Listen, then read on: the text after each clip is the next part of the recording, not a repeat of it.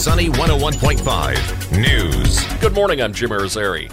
Arrest warrants have been issued for several Goshen school board members. Court records show charges have been filed against Alan Kaufman, Jose Elizalde, Mario Garber, Roger Nafziger, and Andrea Johnson. The charges stem from the 2022 election when the prosecutor was asked to investigate alleged campaign finance violations. Johnson was not elected to the board, the others are sitting board members.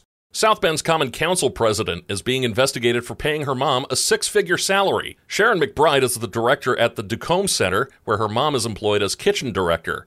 In 2023, McBride's mother, Dolores Walker, was paid over $105,000, which made her the fifth highest paid government official in the county. The average starting salary for correctional officers is $19 an hour, so the six figure salary for the kitchen director raised questions. McBride felt the questioning was unfair and called the entire thing a witch hunt. Another major corporate acquisition was announced yesterday. Walmart released that they're buying smart TV maker Vizio for $2.3 billion in a move to expand Walmart's advertising business. The deal, if completed, would give Walmart the ability to offer its suppliers the ability to run ads on streaming devices as part of Vizio's SmartCast operating system.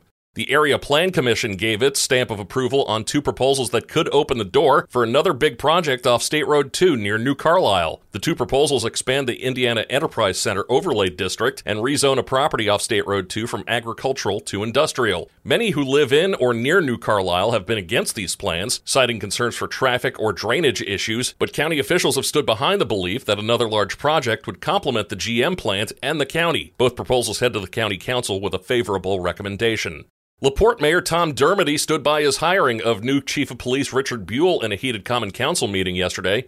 The LaPorte FOP cited a city ordinance that says a candidate must have five years of service at the LaPorte Police Department before being named chief. Critics say waiving the service requirement must be approved by the county council and executives. LaPorte officials call the ordinance, quote, outdated a 17 year old male led Goshen police on a high speed pursuit after failing to stop for a traffic violation. Police say the pursuit started at Pike Street and ended on Elkhart Road near Ferndale Road when the driver crossed the center line and struck a semi truck and trailer head on. The 17 year old had multiple injuries and had to be extricated from the vehicle. Another driver reported minor injuries and was treated on the scene. Several cars were hit, one of which was heavily damaged. The Notre Dame men look for their third win in a row tonight at Louisville. A win tonight would not only give the Irish double digit victories on the season, but also move them one step closer to possibly jumping up several seeds for the ACC tournament, with Boston College, Virginia Tech, and Miami sitting at six league wins. Pregame starts at 6:30 tonight on Sports Radio 960 WSBT. Max Bullough, who spent the 2023 season at Notre Dame as a grad assistant on the defensive side of the ball, has been named linebackers coach with the Fighting Irish by head coach Marcus Freeman. A 2014 graduate of Michigan State, Bullough spent four years in the NFL with the Houston Texans and Cleveland Browns before joining the 2019 Cincinnati Bearcat staff as a grad assistant, working with several current Notre Dame staffers like Coach Freeman.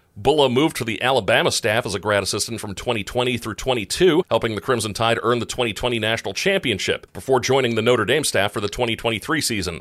In a related move, cornerbacks coach Mike Mickens has been given duties over the entire secondary. The Notre Dame Fighting Irish will officially be involved in the upcoming EA Sports College Football 25 video game that will be released this summer, per a statement by athletic director Jack Swarbrick. EA Sports is coming out with a college football video game for the first time since NCAA 14 was dropped on July 9, 2013. The landscape of collegiate athletics has drastically changed since then, with one of the biggest hurdles being name, image, and likeness. EA Sports had to find a way to please the masses, which apparently has been done. Swarbrick was quoted in an article by Chris Vannini of The Athletic saying, quote, It wouldn't be college football if Notre Dame wasn't in it, and I'm glad we found a way to be in it, unquote.